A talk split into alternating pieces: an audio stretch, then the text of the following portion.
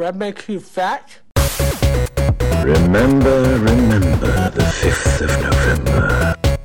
Tonight, we dine in hell! After about five minutes of this movie, you're gonna wish you had ten beers. Hello and welcome to this episode of BAMF, the podcast that talks about specific comic books and their film adaptations. I am Chris, one of your hosts, I'm Andrea. I'm Mick.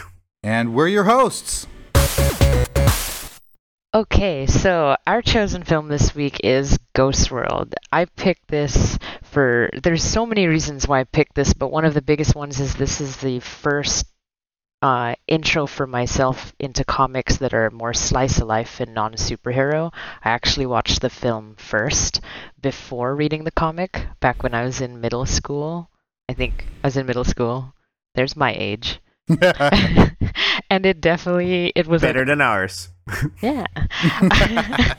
um, I can when we talk more about Ghost World, I'll mention all the reasons why I fell in love with it. But one of the biggest ones is that, you know, growing up in the Philippines, all the American teen comedies that came in were just, you know, raunchy, trashy, like Euro Trip and all that. and so American when I Pie. s- Yeah. American Pie and all that.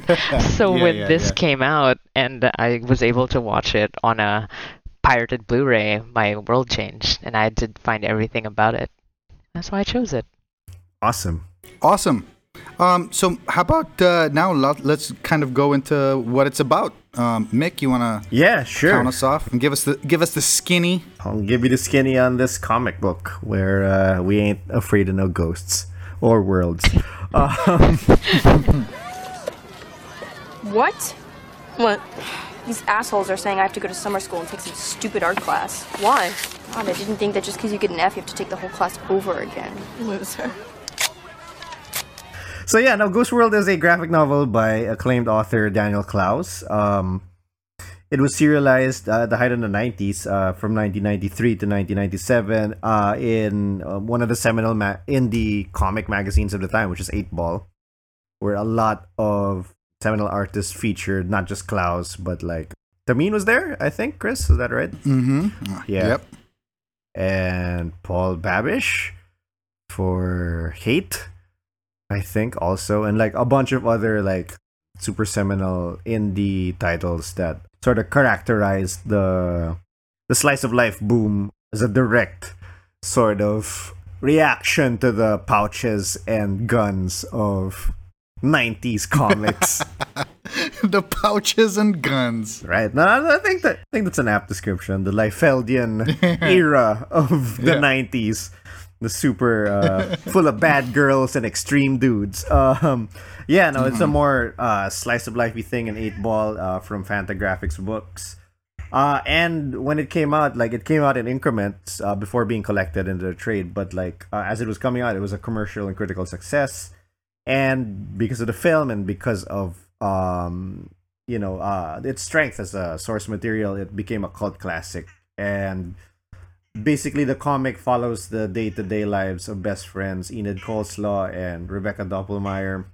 Uh two cynical pseudo-intellectual witty teenagers who have just graduated from high school and sort of in this limbo of uh where to go next whether that's college or you know uh life as large Is that why it's called Ghost World? Because they're in limbo. could be, but Ghost World is seen throughout the comic. Uh, it's up for interpretation. It's tar- it's like it's a very uh, it's graffiti throughout the comic book, and it's up. It's anyone's guess what it really means. I think testament to how uh, resonant the material was. Just a quick aside, like it was influenced on Aimee Mann's song "Ghost World" also on her Bachelor Number Two album in two thousand. Yeah, so that's the background Super of, cool. of Ghost World. Ghost World. Ghost World. Okay. So from the background of the comic, now we're uh, gonna dive into the background of the film, the adaptation. Uh, Drea, you wanna take us out? I will try my best. Hey! Hey! You! How many times I tell you? No check, no service. Get the hell out of my store. What do you think this is? Club Med? It's America, dude. Learn the rules. Learn the rules. You learn the rules. We Greeks invented democracy. You also invented homos. Fuck you. You wish. You're buying me first. Ghost World is I didn't even know it was listed as a black comedy. It says 2001 black comedy directed by Terry Zwigoff. I forgot Zwigoff. Zwe- Zwe- Zwigoff, yeah. Zwigoff. Yeah. Mm-hmm. Everyone's I don't know how to pronounce it. Uh, we can just sneeze like there's um, the two leads are played by Thora Birch, who plays Enid, and Scarlett Johansson, who plays Rebecca. Which, interesting enough for me, I thought the whole time Scarlett Johansson's first reign to comic book movies was in the Marvel world, and Yeah, yeah. I just I just remembered that she's in this film. Um, and it also has Steve Buscemi, who plays one of our main other characters, who actually isn't in the comic book. He's a combination of characters. Yeah, yeah. Right? Absolutely. Yeah. Steve Bunch Buscemi plays a combination of all People the from different the diner, little yeah. yeah, there. Which is really interesting to see that he, you know, both Daniel and Terry created a character Yeah. for that. Um, a little bit behind Terry is that he's a documentary filmmaker. He's also a director for Art School Confidential and Crumb, which is really interesting because you can see the style in this film. But yeah, so the the film actually got nominated for a screenplay uh, best adapted screenplay at the Oscars, but it didn't really make any money at the box office. It just became this cult hit. I'm not sure, Mhm. you know, maybe because of the times. Like I was saying earlier, it's one of those like American Pie movies um, Yeah, yeah. that might have been like taking over the industry. But yeah, um, but like right now it's a cult film. It's on the Criterion Collection. That's how I watched it again, and it's got a rating of like 93%, which is awesome. There's you know a lot of different differences from the comic to the film. We can get into it, but um, I felt more sad watching it to be honest. Like recently, yeah. No, you get Yeah, like I mean, recently. as you get Yeah. older. But like, why did you pick this? Yeah. I mean, like you, you touched upon it a while ago, but like, why why did this resonate with you much, and like, why did you want this to be the next one we talked about? I Mhm. Well, aside from it being, you know, for comics, especially nowadays, I rarely touch the superhero stuff. I'm more into the slice of life or all of that. But Yeah. there, maybe when I was younger, I didn't understand it at first. But being Sure. older and revisiting the comic and the film, I understood. I feel, I like, I feel all the loneliness inside of me. And I watched Yeah. that film, and I started to understand why I resonated so high, like so much into Ghost World at the time as a teen. All was it teen? I was almost a teenager. yeah, no, let's just say teen. Let's say teen. Let's say I was a teenager. I had Um, just left my teens Oh man! All right, I can't. I can't. when the movie when the movie came out. I just left them. Yeah, so I uh maybe we can talk about like our experiences uh discovering both uh, the comic and the movie. I had seen the movie before I had read the comic. How about you guys? Same. Yeah, for sure. Same, same. Yeah, Oh, same, really? same. Oh, interesting. Only because it was hard to come by I, uh, here. Yeah.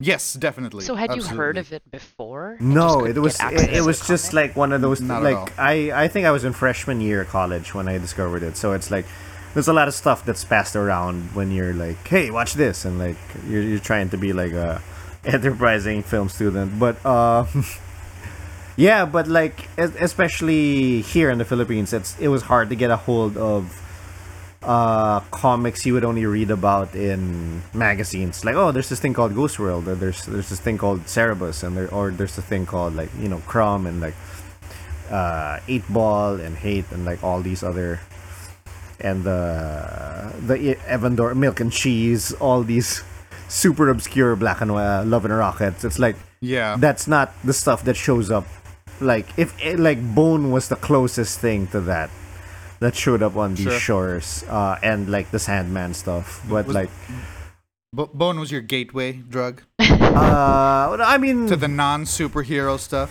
vertigo was. Like i think we touched upon this in like Vertigo was, our, yeah, our on our very first episode. Like it's like for all of us vertigo was such a touchstone in like opening the gates for but like to, to actively get like a fantagraphics book or like uh or like eight ball or any like even you know black hole all the all the stuff that's readily available now it was hard to get back when we were all teenagers so the movie became at least for me like and like from what you guys have said it's like it was your first like fo- it's like you know ghost world existed because of the movie I uh, I had it. Um, well, I hadn't heard anything about it at all. Um, but it just so happened that I was in New York in 2001 um, with uh, my good friend Quark Canaris, who was a big fan of Daniel Clowes and had already read everything.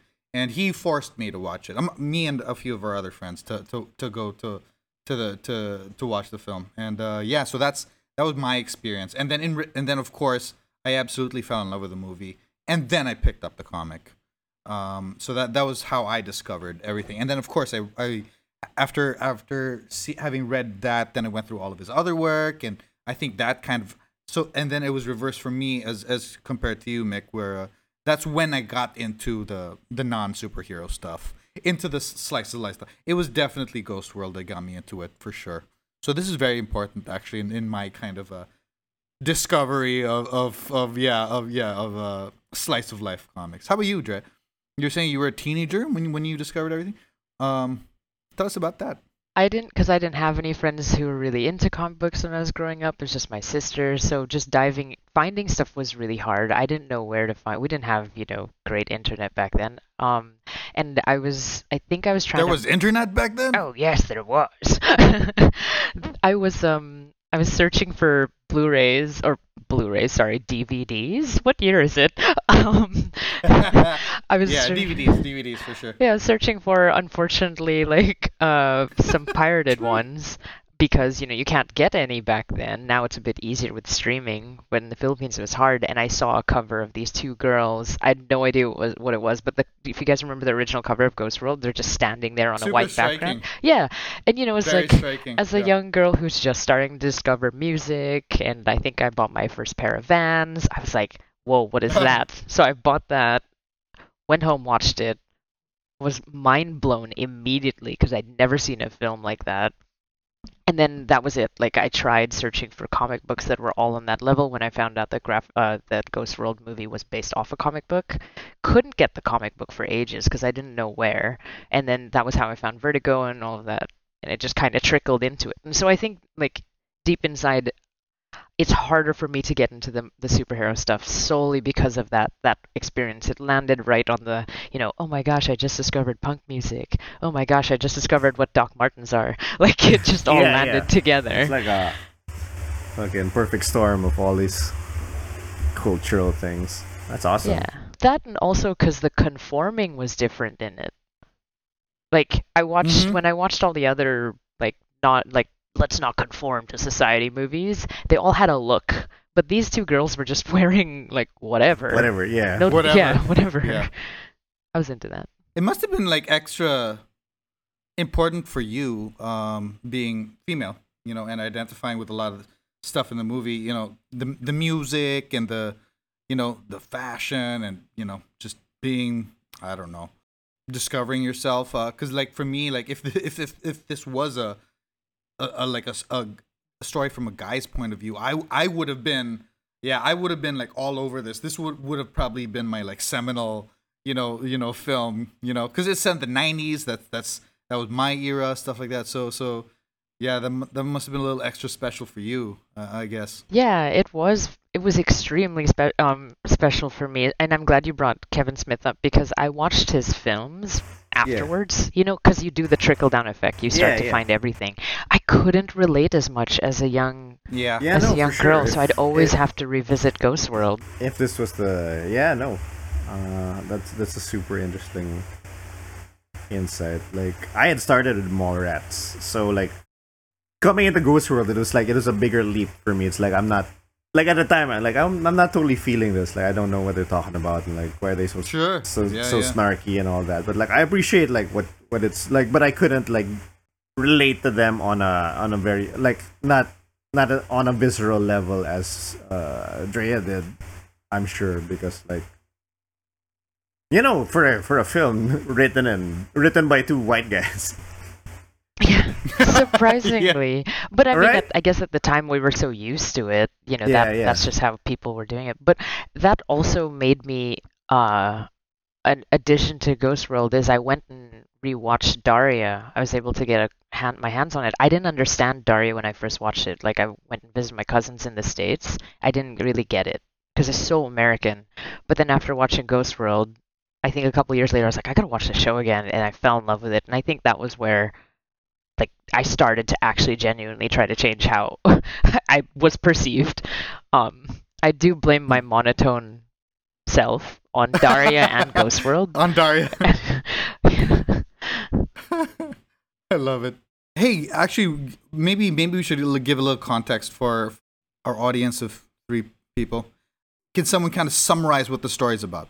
It's it's a little different because uh, number one, there there are a lot of there are some big changes that happen in between the comic and the adaptation, right?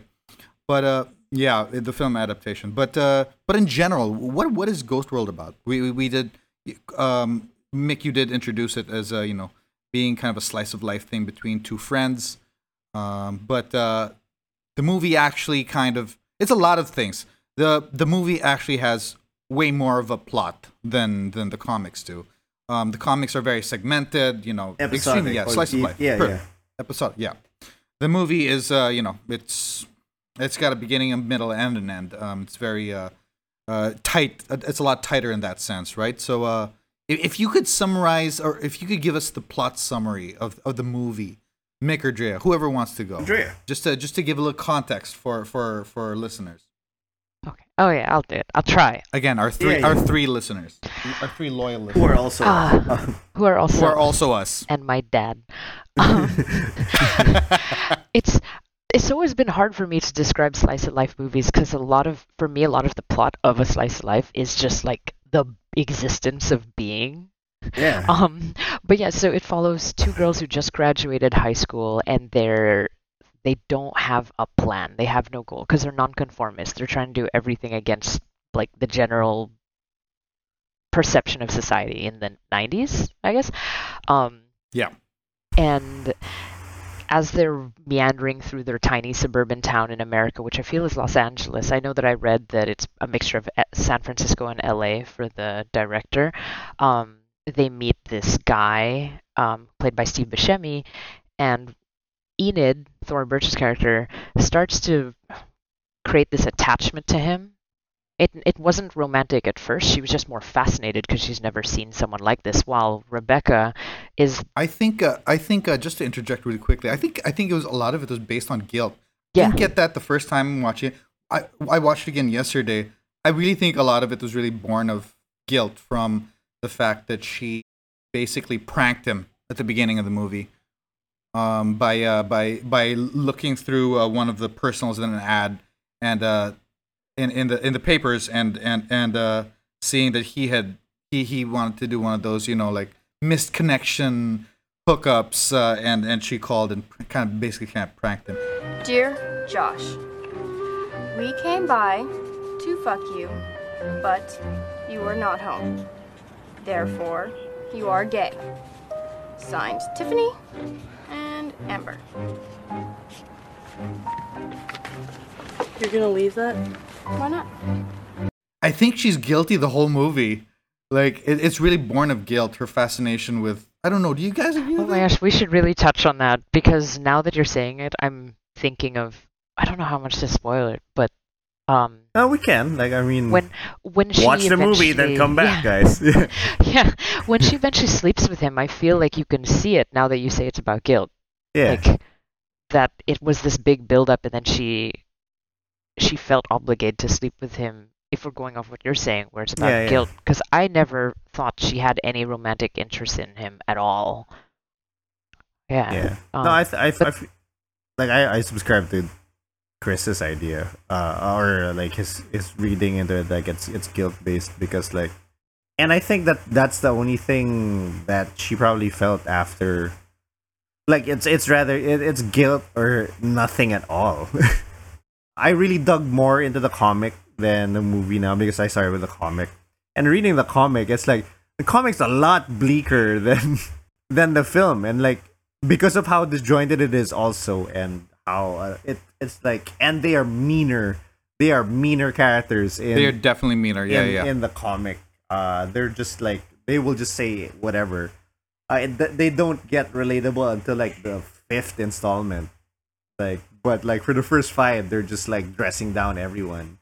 They're a bit cruel for me. Also cruel, fucking. bit too yeah the comic is a bit too cruel for me. I, I, as I got older, I was like, I, I think maybe that's why I couldn't attach myself to the comic as much as when I watched the film Yeah, yeah. because it was so cruel and so it was just a bit too much of a disconnect for me for these two two young women to act this way around the town. Yeah.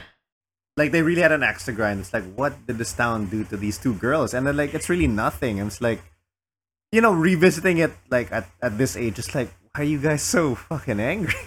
Yeah, why are you mad? yeah. Like I, I I'm all for youthful rebellion and that is the right of every young person, but like like what did this town do to you guys? like It's a ghost world, Mick. It's a I know ghost they're, world. they're all dead. They're Uh, alienated. but- they're haunted. But fucking They're lonely. Like the only guy who deserved it was the limbo. The, the, the, the friend of the pedophile in the comic. Yeah. Like, but everyone else was like collateral damage. I did feel that everyone in the film, when they were being cruel, was that you know, they were really portraying a, a a perspective of America that I started to feel when I first moved here. I felt like a major disconnect when I immigrated to America. How old were you? Um, well, I started university when I was 18 out here, and I was I'm, I was back and forth, and I chose to permanently make this one of my homes. I think like six or six-ish years ago, and the first couple of years, I just like in university, I felt such a disconnect to everyone. I couldn't, I don't know why, but maybe I just I couldn't relate. But watching this film now, I've started to have a sense of it. Um, and maybe it's not the same for teenagers now because the life is different from. But back then, like loitering in a shopping mall or sitting in a restaurant and just hanging out. I don't know how teens act now. Honestly, I'm not a teenager, but I felt that this was a really good portrait of teenage life universally. Aside from the cruelness, I thought that was a bit too much. I uh, I totally agree with you guys about how cruel they are in the comic. I think Thora Birch and Scarlett. I think they they brought a lot of No, they they softened. They they rounded those- humanity yeah, they to the Yeah, they did. They rounded softened the blow. Yeah, they super yeah, fucking dude. rounded those edges. Scarlett especially. Yeah. For me, I like she had a much small. Oh, that's a very big change from the comic. Is is uh the comic is really mostly about the two of them, but the movie is mostly about Enid and uh, Seymour, right?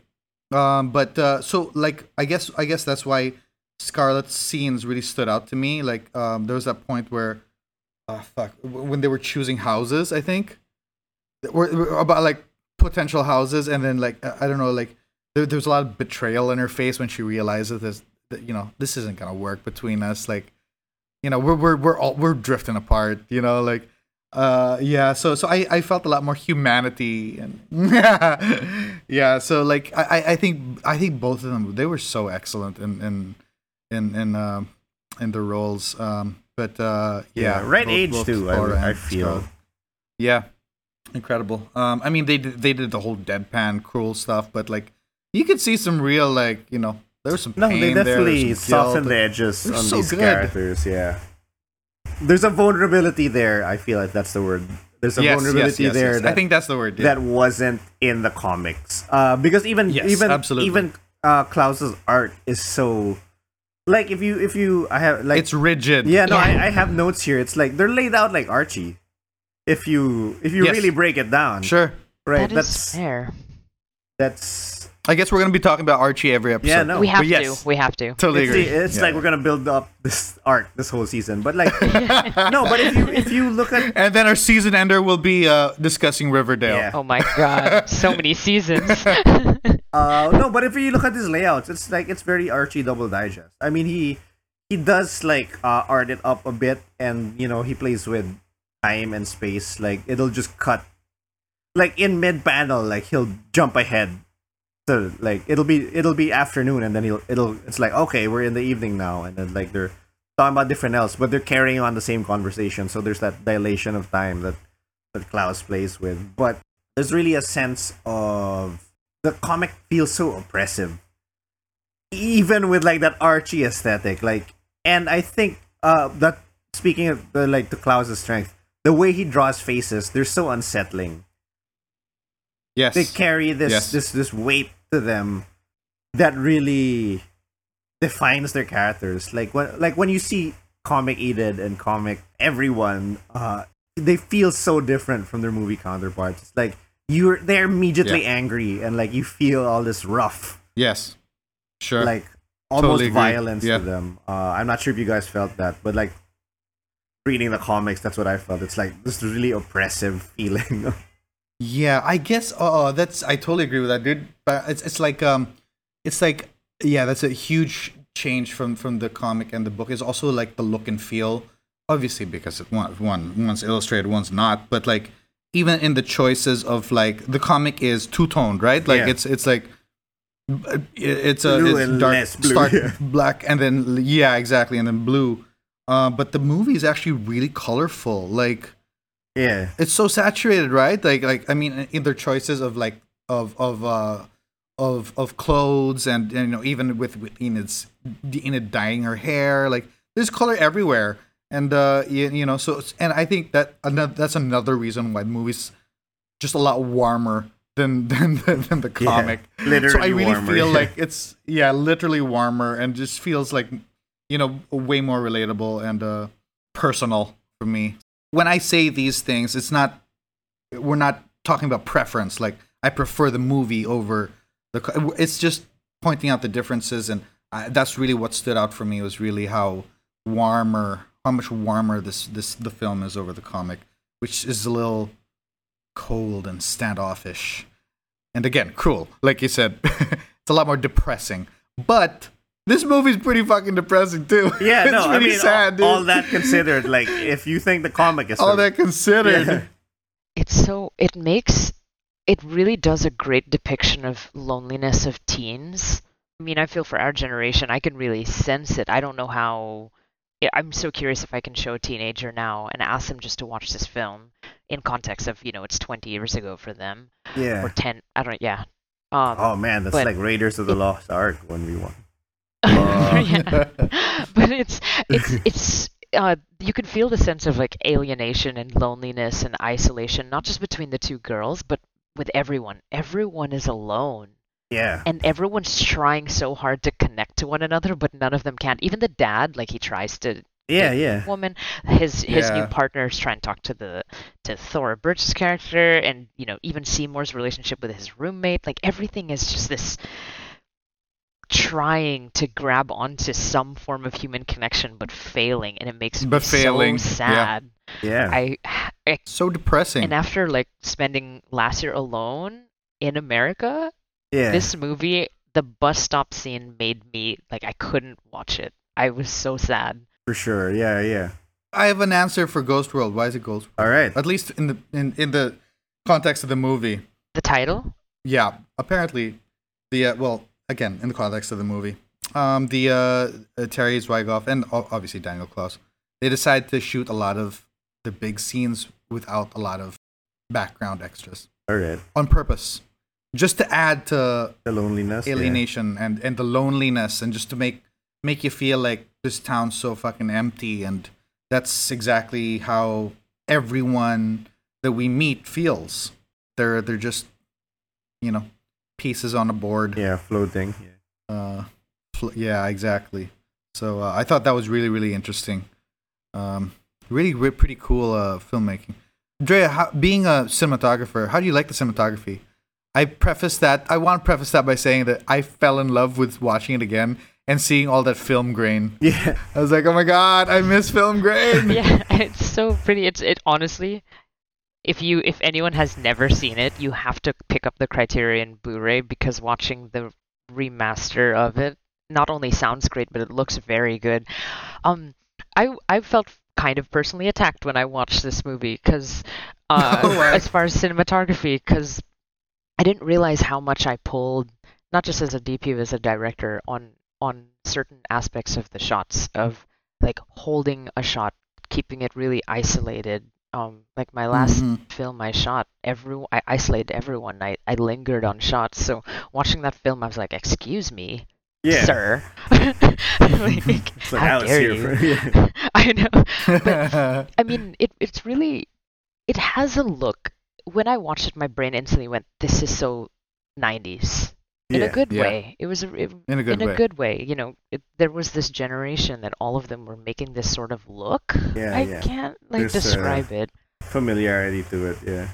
Yeah, but it it's aside from you know the obvious like the film grain and all that. I there were certain things like he wasn't afraid to make things look hot. You know, like the sun was beating down on them, and it really worked for the characters. Like I felt. I felt American suburbia after yeah. graduation of high school. I felt and and I think that might have what have helped the comic adaptation to be a bit more uh, warm because they didn't shoot it cold and bleak like the two tone novel. It was this saturated, Yeah. warm film. Yeah. Like they could have shot Yeah. it winter time in LA, but you know, nothing was cloud cover. It was like, here's the sun. We're beating down on these girls. Yeah, yeah. They could have shot it with a 90s Soderbergh uh, blue filter. Yeah, they could have Yeah. filtered it. Does anyone know like how much they collaborated on the like? Cause uh, they they co-wrote the script together. I read somewhere that Clowes, when he was first trying to adapt it, because he's a graphic novelist first, he didn't know how, how, and he started writing it, and then he was like, "No, I should just rewrite. I should just make a whole new screenplay, and then I should just come back." And it was this whole journey for him in order to create this, and he learned because of how film is that his disconnect version of, I guess the the narrative that was in the comic book had to have been altered. I just jumped on Wikipedia. So this is that. yeah. So Andrea's exactly right. I'm just gonna read it. Oh, go go. I'm just gonna read what it. Clowes said. It's, it's pretty funny. Okay, okay. So uh, as, as but yeah, this is exactly what Andrea said. Years later, Clowes admitted that writing the screenplay came with a significant learning curve. He recalled, "I started by trying to transcribe the comic into final draft. I figured that's how you do an adaptation. Then I tried throwing everything away and writing an entirely new story that was very different from the book. And I synthesized these two things into a final screenplay. The actual film itself is very different from the script we wrote. So we ended up jettisoning the last 20 pages and rethought the whole thing as we were filming. It was really held together by hair and spit. That's pretty cool. Hair and That's pretty spit. cool. So so they were they were they were really, you know, doing things on the fly as they were producing. That's pretty cool. That's pretty pretty punk rock. I love it. Yeah, I you know going back to you know our thoughts on how it's a how it's affected you know myself as a cinematographer. I was really curious at how this has affected this new this the generation of filmmakers now, which I'm sure it's affected both of you. But I found that Diablo Cody bought the screenplay before she wrote Juno, um, and I found that Thora Birch is in The Last Black Man in San, San Francisco because the director was so influenced by it, and her character is semi, it's you know semi like Enid, which I have to still watch the film. Now I'm so curious, I need to go watch it. But it seems that so many filmmakers learned a lot from just not not necessarily the comic book, but this movie on on what they you know were influenced by and how they made their movies nowadays. I think the impact of this movie is uh, is uh, isn't uh, really well known, but like it's pretty big. You know, like um, eh, when we started this talking about this podcast, I've got I went through tons of lists of like best comic to film adaptation. This is always, in the one is like one to three spot. It's Mhm. always there, um, and you know, um, I'm sure it's not just you know people who love comics love this film. It's a it's a fantastic film. It's a generation. It's a yeah, really, yeah. yeah. absolutely. I mean, you know, you don't throw away the, a word like a cult classic uh, loosely, but this is definitely a cult like classic. it, it, it, it reminds me of like uh, I think this is like what American Graffiti was to like the generation that Yeah. came Yeah, before yeah. us, right? sure, sure. Uh, it's like uh, as the way we consume that was like okay, yeah, it was like a little before our time, but like we appreciate it and it's- it's got insights to that generation.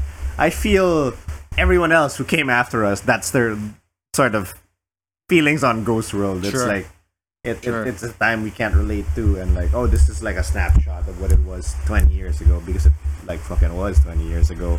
Um, Sadly. sadly, I do think that the there are you know especially watching now there are some problematic parts, but There are. there are and it's There's a bunch, right? yeah they they use some terrible language. Some slurs. yeah, no. Slurs. First Yeah, 10 minutes, slurs, it's like yeah. retard the was first like thrown out. It's like, wow, Yeah. Jesus. Yeah, but I Did not age well it in didn't that sense. age well but- on the language, and also um, there was the and I, I've started to really been not a fan of this concept where it's an older man and a very young girl, and then they have that relationship. I'm getting very tired of that as a young woman, but honestly, it was such an interesting like historical context of American culture. Sure. Like um Yeah. as far as problematic, I I was able to get over it for this. Mm-hmm. Um, it was just that was the hard that for me currently doing the current watch was like, oh my gosh, there stop saying that word or just these things are not good. Right? Yeah. Yeah.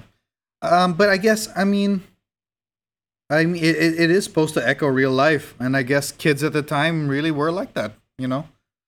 hmm It is a snapshot of the nineties. Oh yeah. Uh, and that and those words were being thrown around left and right. oh yeah. Um, I'm you know the the fun parts for me is the film felt so uh the whole team that made the movie really paid attention to so many details and I didn't notice this on my first watch but I did notice this when I was a teenager was like you know all the band shirts the cult shirts the references to films I found Fellini Yeah. I found Fellini's eight and a half because of this movie I clearly remember that because I was like what are you they sure talking about you sure Nine it and a half, wasn't eight and a half? Mickey Rourke's nine and a half weeks? Mickey Rourke's because I I was curious.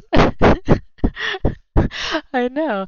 Actually, wait, is that a that's not a real movie? It is. The Mickey Rourke. Is it? Oh my god! I only found the eight. I only looked for eight and a half when I was younger, but I didn't. I now need to watch Mickey Rourke's. I didn't know that. That's funny. But yeah, there's just like there's so many details for such a slow-paced film. Yeah. They added an A lot of insane amount of yeah. details that kept the pacing up. There's a there's a really cool. I I had to confirm a number of times like these little things that I I noticed. Um, uh, when when when um when Enid meets uh, Seymour for the first time and he's like she's going through her his records right. Um, he holds up a record that says R. Crumb and the something. It's basically Robert Crumb's uh band with Terry Zwigoff, the director. Oh, They're in a band together. that's yeah, and, and then she's like, "Is this any good?" And then he's like, "No, it's not." he puts it back. it's pretty funny. Were they in a band before the film? Yes, Or were- yes, yes. Okay. Wild. Yeah. So Wow. Yeah, pretty. That's pretty fun. And did you guys spot the big cameo in the uh, adult store, the adult video store? Huge. Which? Split second. I had to confirm. I wasn't sure. Ooh. Will Forte. Jesus. It's so funny, dude. It's so funny. Like when she walks in into the adult uh, video store, and then she's like, "Oh my god, what a bunch of pervs!" And then, like all these guys kind of pop up and look up at at this girl who's walked in, and he's one of them. He's on screen for literally a second. He just looks up. I was like, "Was that Will Forte?" And I googled it, and yeah, was that Will Forte My in Ghost World? That's him. Brain has it's his first. exploded. I uh, did not yeah. know this. Pretty cool. Pretty cool. Uh, no, he's not even credited, but he confirmed that that was him. Oh wow! Yeah, check it out. It's funny. I need a. I'm gonna rewatch that. Yeah, it's funny. The- yeah, there were a lot of people. I was I was starting to notice that are bigger now. Aside from obviously Scarlett Johansson. Um, I can't remember who it was in his record store party. Sorry, his vinyl party. Who was the guy that was talking to? Oh, oh, uh, the comedian, Rebecca. uh, the guy who's married to Amber Tamblyn. What's his name? Um, uh, fucking I'm gonna Google uh, it. Never Nude. What's his name? David, David Cross. Cross. David Yeah. Cross. Yeah, like he was in it, and then that guy, I don't know, Pat. I googled him earlier. Patrick Fish Fischler. He's in Mad Men. So it was just like so bizarre to watch, just seeing all these people just playing bit roles in the '90s, and then just like popping up. Uh, and now they're huge. And Brad Renfro. May he rest in peace. Oh, yeah. Brad Renfro. Oh, that sucks.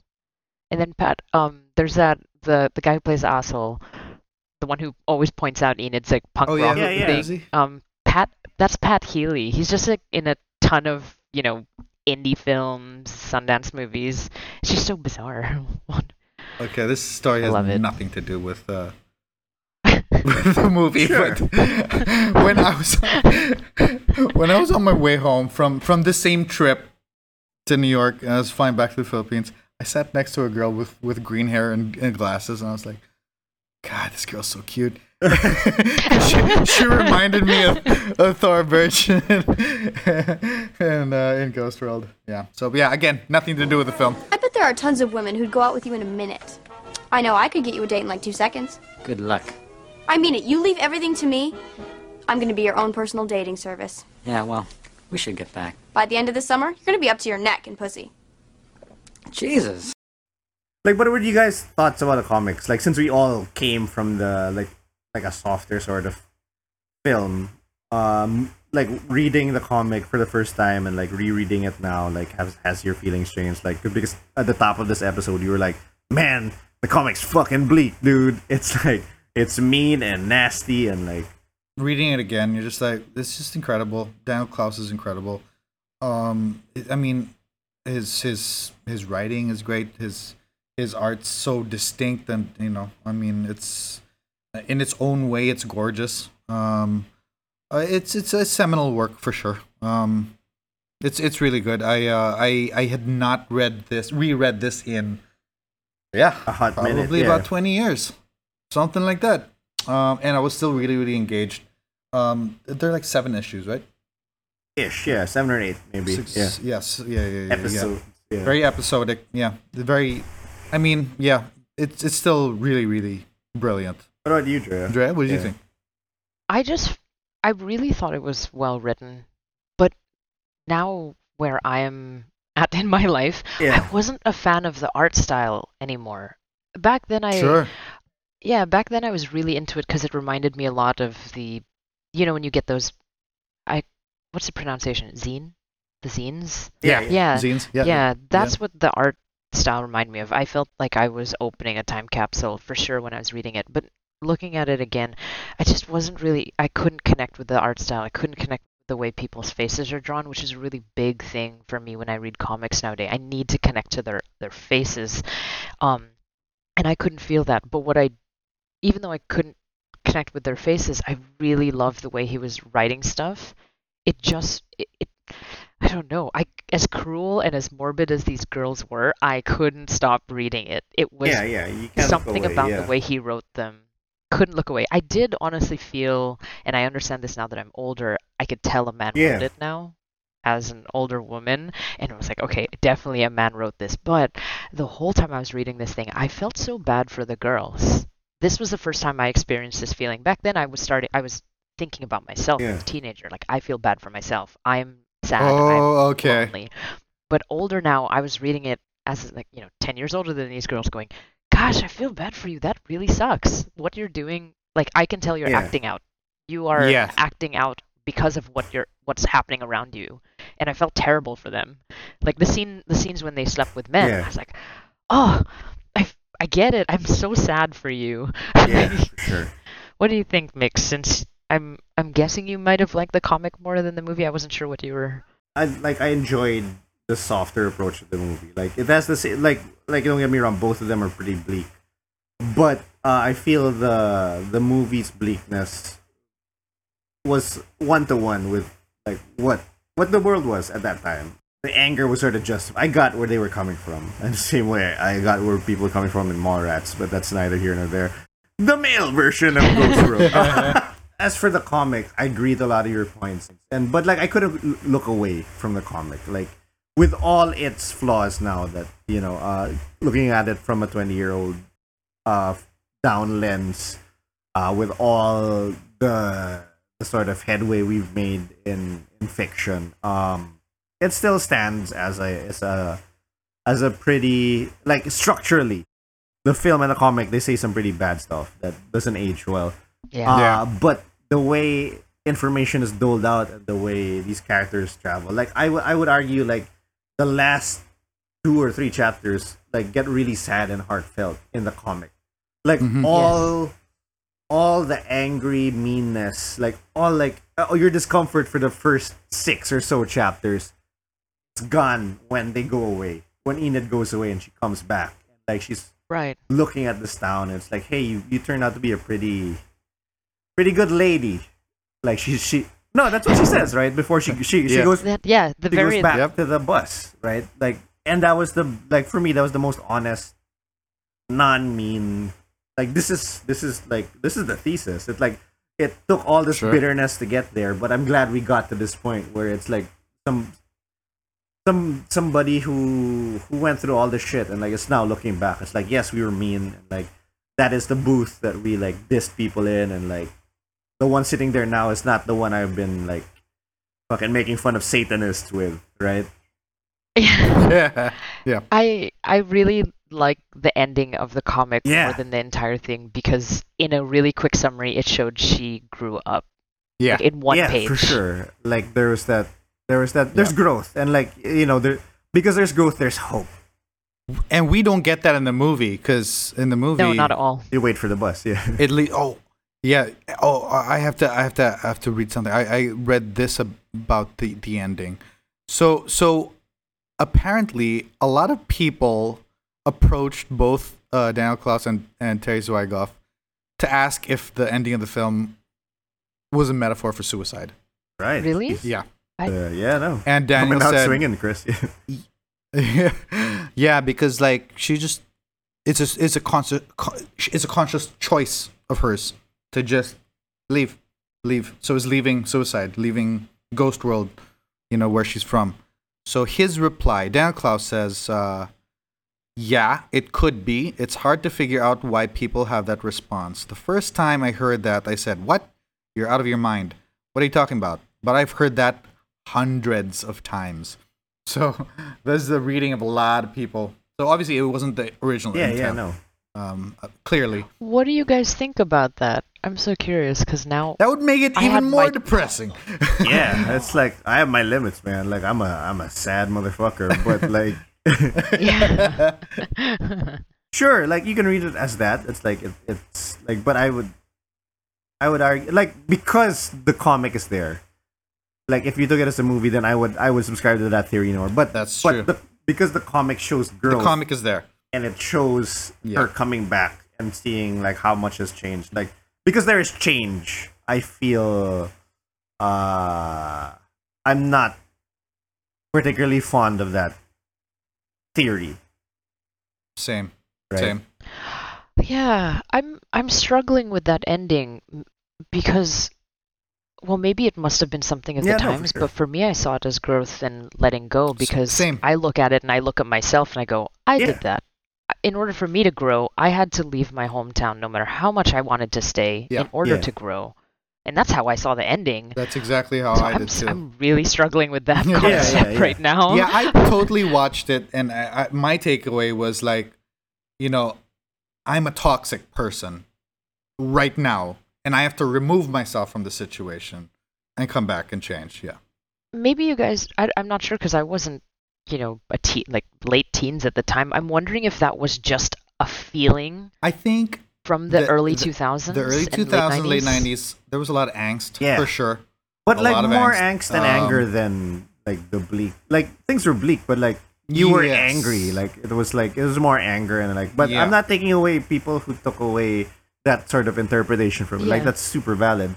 Uh, Absolutely. But at least from from what uh, it's looking like Chris and I experienced, like it was just a general feeling of malaise and like angst at yeah. At- malaise. Oh, yeah, great at word, yeah. fucking nothing, right?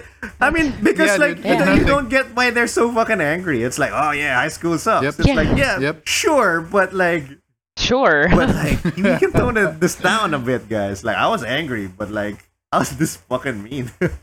I'm so curious I, I i'm if i ever find someone who th- sees that as the ending because i agree with you mick it's very valid to see that i just yeah, wanna, no, I, I, wanna want to see like who what sees the, that. what the process was. i want to know Like, like because like with Chris's quote, it's like it's only the author's half of the like yeah, you can interpret it as that, but like for someone to legitimately say like, oh, this is what I saw because X X X. Yeah. uh, that I think that would be a good discussion to have. So if you, any of listeners out there, feel feel free to hit us up on our sock meds and do Our and sock doodads. exactly. Well, that's uh I think that's perfect segue um uh to uh wrapping up this episode on uh Ghost Yeah, World. great episode. Any last Thanks. words from everyone? Yeah, no, this is a good pick. Yeah, I feel this is this is like it was super great. Uh, enjoyed talking about this, and yeah, no, uh, it is it is just like a time capsule for the '90s. Like something I didn't think I would see in my time, but here we are, man. Like it's 20 years down and like we are as far away from Ghost World as we were from American Graffiti when we were teenagers when we watched Ghost World. So, you know, times have changed. So, what is the Ghost World of today? Who knows? it's Patintero. I'm gonna find out. This can be my new homework. What's the ghost world of today? Last words? Uh, yeah. So for me, like it, it was a great. Um, first of all, uh, yeah, I saw it when I was really, really young. Um, absolutely loved it. Got me into the comics. Got me into non superhero comics. Um, I really, really enjoyed this. Uh, this uh, watching it again. I do have this on Blu-ray, not Criterion, but uh, I, I've seen this film It's a number late of to order. times. yeah, It's a sale right now. home yet. That's true. 50 off. uh, I have seen this film a number of times uh, because it's definitely one of my favorites. Um, and, uh, you know, having watched it again uh, yesterday, uh, it just confirms it. I, I absolutely adore this film. Thank you for picking this, Drea. Yeah, actually, it was just really amazing to be able to discuss this movie with two other big comic book fans. I didn't realize this was also your first, you know, your foray into slice of life. Is that a proper use of Yeah, foray? yeah, no, I for always sure. never know. Yeah, absolutely. I um for me the I guess the biggest takeaway was you know w- watching it again, reading again made me reflect on how much I've grown up.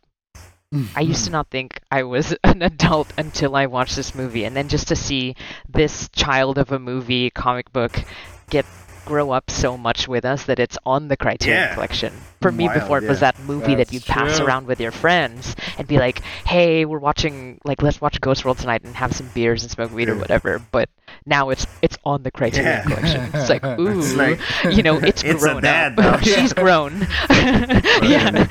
and, um, I feel like I want to end this because I found this sentiment. That, that's another reason why I kind of had a little sad Oh, moment in Alright. me. Is that There are Thora, out. Thora. Birch. uh, Thora Birch um, says uh, in an interview um, her, about her relationship with Ghost World. This is 20 years later. Um, she says, Once in a great while, I'll still scribble in a weird place, like on a film set or even. I've defaced some walls I shouldn't have. If I'm struck with the moment, I'll still say Enid was here. I'll just scribble it somewhere. I don't know why. I Jesus. love That the movie has It's made like- such an impact on her. Yeah. Like, oh, I love Yeah, that so much. So And good. yeah, that that's Yeah. that makes me so happy. Perfect. Yeah. Perfect way to end. Like, follow, subscribe. okay. so uh, that was our episode on Ghost World, and uh, this is BAMF. I used to think about one day just not telling anyone, going off to some random place. And I'd just disappear. And they'd never see me again. Thanks for listening. If you enjoyed this episode and want to give to our beer fund, share our podcast with your friends and on socials. To catch all the latest from the BAMF crew, follow us on Instagram and on Twitter at BAMF Social Club. Thanks again and see you next episode.